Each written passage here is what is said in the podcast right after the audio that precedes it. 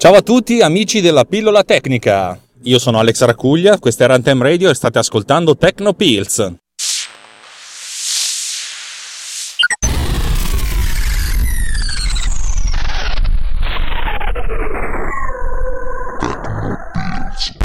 Oggi voglio parlarvi di, del mio solito flusso di coscienza digitale. Sono in ritardo. Sono in ritardo a vari, a vari livelli. Il primo ritardo che ho è il fatto che questa puntata teoricamente dovrebbe andare in onda fra due giorni e la sto registrando eh, sabato eh, praticamente sera. Perché? Perché ho avuto un sacco di cose da fare e non ho avuto risorse per mettermi lì a registrare. Anche perché quando faccio la post produzione di MDB Summer Radio, che come sapete la faccio in automobile, eh, non faccio in tempo a registrare. Sono rimasto indietro su un sacco di cose e devo dire la verità, non avevo tante idee di cosa raccontarvi. Nell'ultima settimana però ho avuto un po' di tempo libero, soprattutto in ufficio, e sono tornato a lavorare su Producer. Come ben sapete, Producer è quell'applicazione che sto scrivendo pensata per l'editing eh, ottimizzato per i podcast, trasmissioni audio in generale, però trasmissioni ripetitive. Prima di tutto devo dirvi che io ho alcuni beta tester che mi fanno da beta tester. Il più scassacazzo di tutti, ma è anche quello che mi, sta, che mi ha spronato a fare certe cose, si chiama Tommaso, Tommaso De Benetti, e ha un podcast di videogiochi che si chiama Ringcast. Eh, cercatelo, è forse stato il primo podcast di videogiochi in Italia ed è comunque uno di quelli storici. Eh, io lo trovo molto divertente e molto particolare, insomma, ascoltatevelo. Le ultime tre puntate, se non sbaglio, le ha montate, ne fa una ogni mese, mese e mezzo, le ha montate con Producer e mi fa notare sempre tutti, tutti, i vincoli, tutti i limiti che ha, soprattutto perché lui è, un, è un, veramente un power user, cioè lui usa decine di asset per ogni episodio e ha un workflow fatto bene e che, lavora, che, che, che usa da, da, da, dieci anni probabilmente con, con GarageBand e sta, insomma, sta riconvertendosi a, a producer e mi sta dando un sacco di indicazioni. Altri due podcast che sicuramente conoscete già, già, di più se siete miei ascoltatori sono Pillole di Beat di Francesco Tucci che è il podcast che ha ispirato questo, per cui è, lui è il papà, io sono il figlio illegittimo, mettiamola così. Lui è quello bravo e infatti ha degli ascolti notevoli.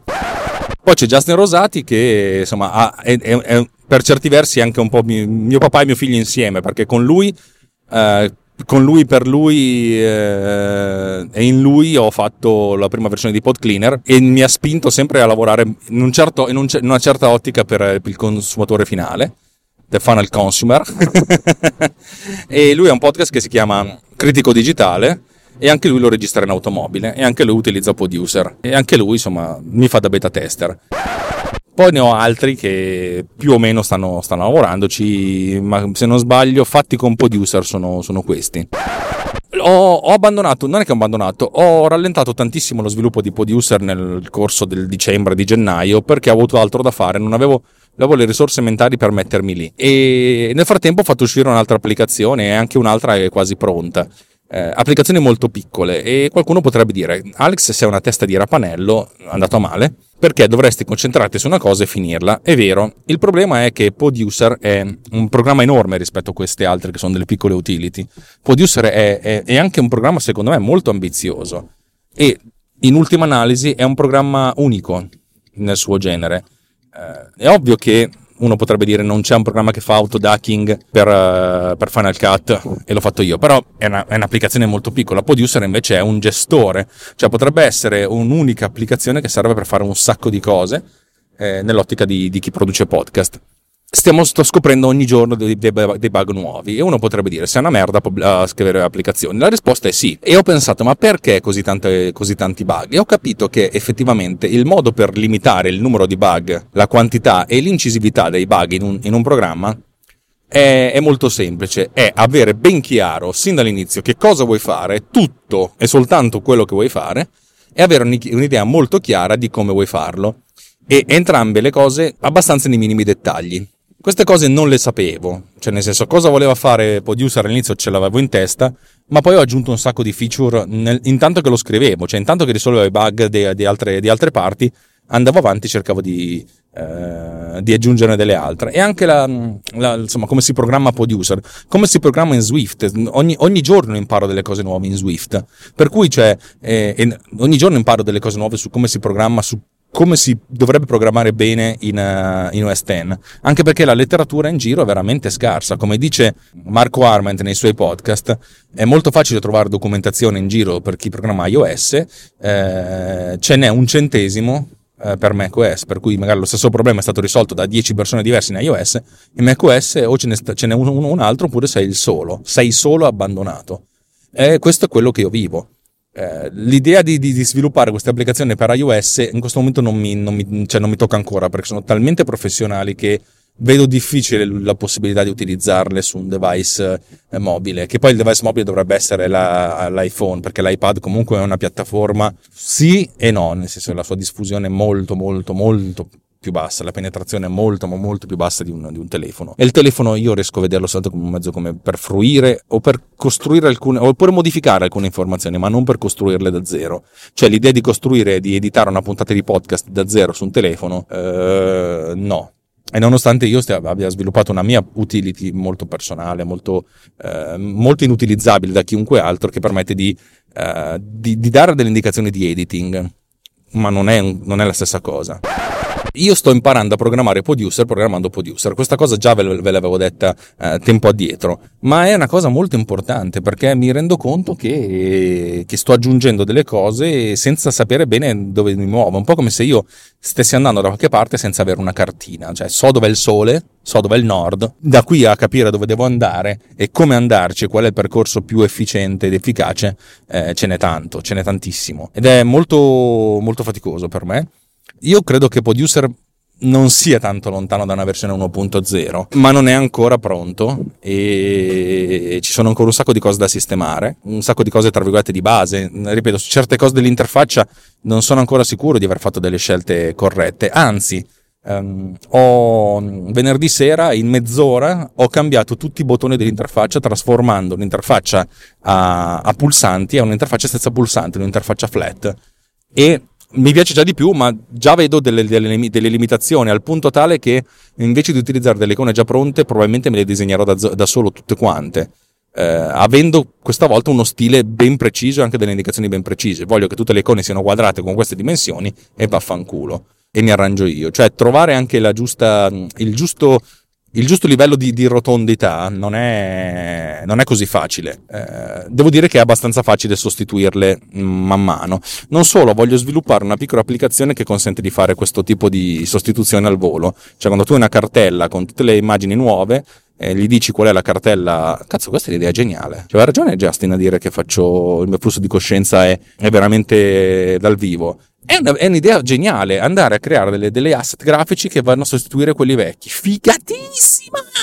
Ma come ho fatto a non pensarci prima? Figatissima! Basta, credo che questa sarà la mia prossima applicazione nei prossimi tre giorni. Um, capite che ho un sacco di, di, di, di strade che, mi, che, che, sono aperte. Producer lì lo utilizzo, cioè eh, Producer lo utilizzo da mesi per, per fare questo podcast.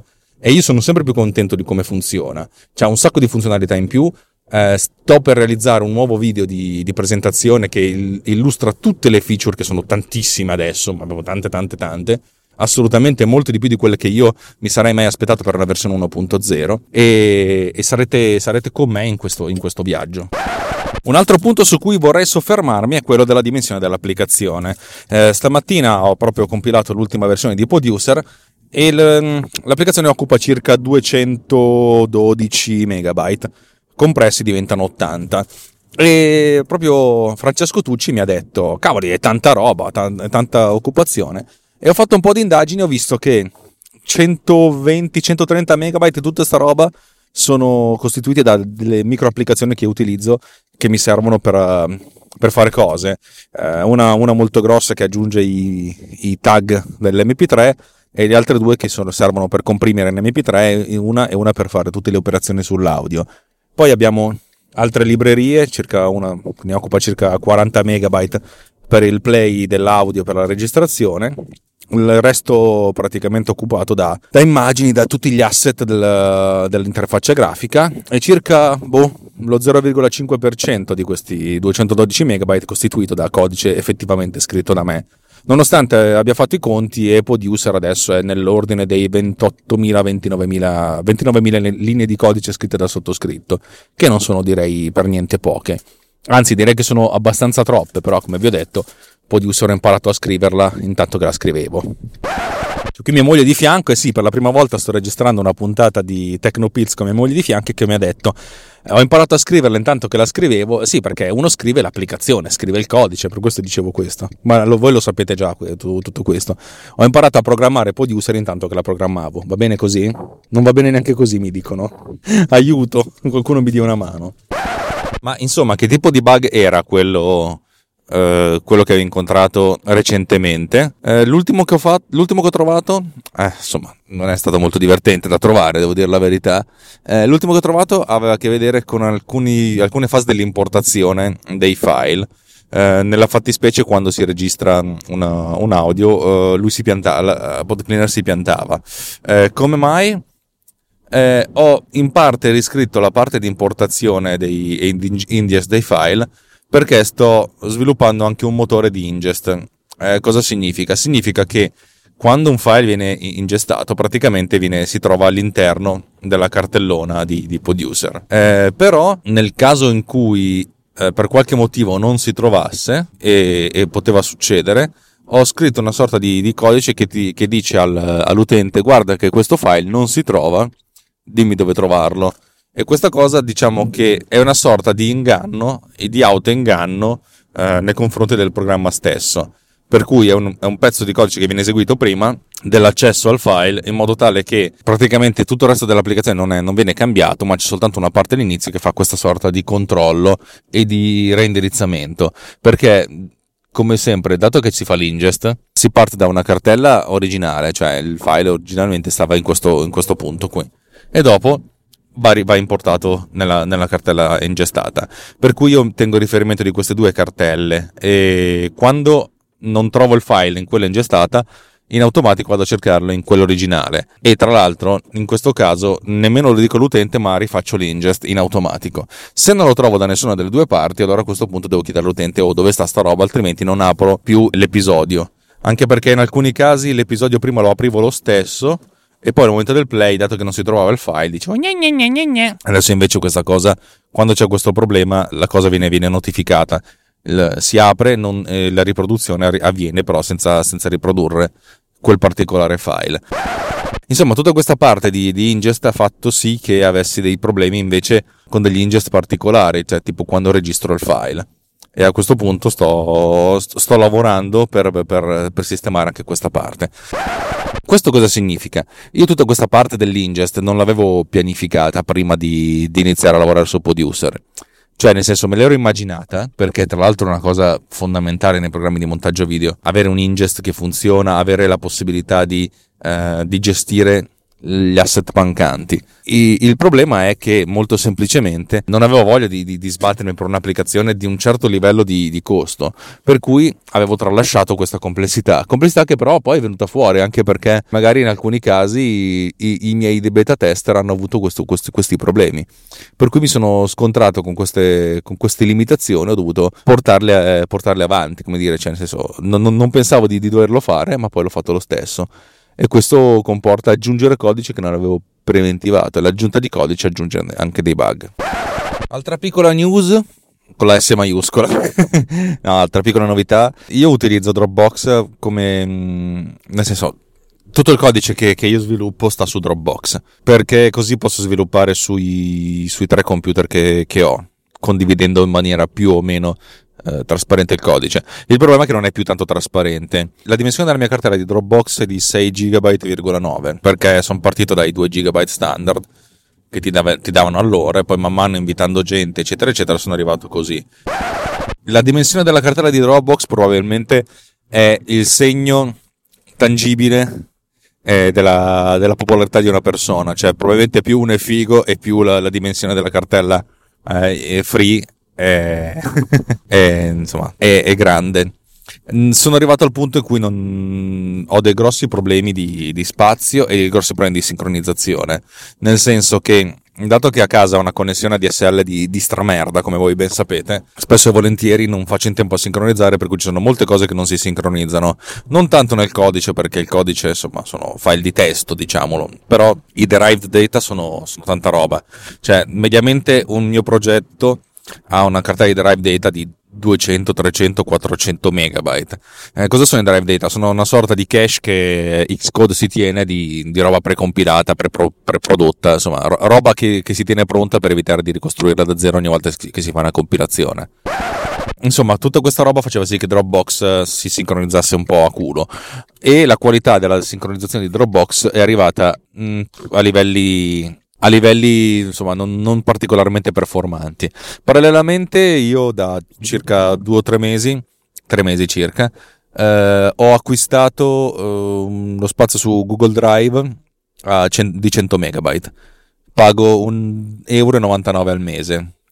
E devo dire che mi funziona questa cosa qua. L'ho fatto per, per i miei podcast, per Tecnopills, per MDB SR, eh, per MDB Sama Radio perché avevo bisogno di spazio di, di, di, condivisione. Tra l'altro adesso la cartella di producer sta eh, su, su, su, Google Drive, così io posso condividere e lavorare in parallelo sia su, su desktop che su computer portatile. Sì, sì, perché ho aggiunto una feature che consente di cambiare la, la working directory. Tra l'altro questa cosa può consentire anche di fare dei diversi, eh, diversi show, avere una, una, una, cartella per ogni show. Vabbè, e ho deciso di portare adesso tutto tutto il codice lì sopra perché mi sembra, avendo lo spazio non ho più questi problemi di, di, sincronizzazione mancata perché a volte succede che ogni singola cartella di Dropbox su ogni singolo computer sia inferiore al limite massimo consentito. Però eh, non, magari ci sono delle sottocartelle che occupano così tanto che se si sincronizzassero andrebbero a, a, a sovrapporsi e ad aumentare la dimensione per cui non si sincronizzano e ogni computer va, va, avanti, da, va avanti a sé la velocità di sincronizzazione non è eccelsa neanche su Google Drive, devo essere sincero, ma almeno lì lo spazio c'è, non, non corro più questo rischio. Google Drive, tra l'altro, una, ha un backlog piuttosto interessante, nel senso che si tiene traccia di tutte le cose che vengono cancellate, però al contrario di Dropbox che lo fa in maniera trasparente, su, su Google Drive i file cancellati che non, prima, ancora, prima di essere cancellati definitivamente, vanno a occupare lo spazio. Per cui ogni tanto bisogna ricordarsi di andare a svuotare il, il cestino. E non, non sono particolari, cioè, anche questa soluzione non è, non è fondamentale, non è favolosa, ma, ma funziona, per cui per adesso va bene così. Beh, direi che per questa volta puntata molto breve, molto di pipa mentale. Eh, direi che mh, mm, vi do appuntamento a giovedì, eh, sempre che riesca a registrare, ma sì, domani dovrei riuscire a fare tutto. Eh, I nostri riferimenti li trovate sempre nelle note dell'episodio. Sono, cercate il mio sito è alexracuglia.net.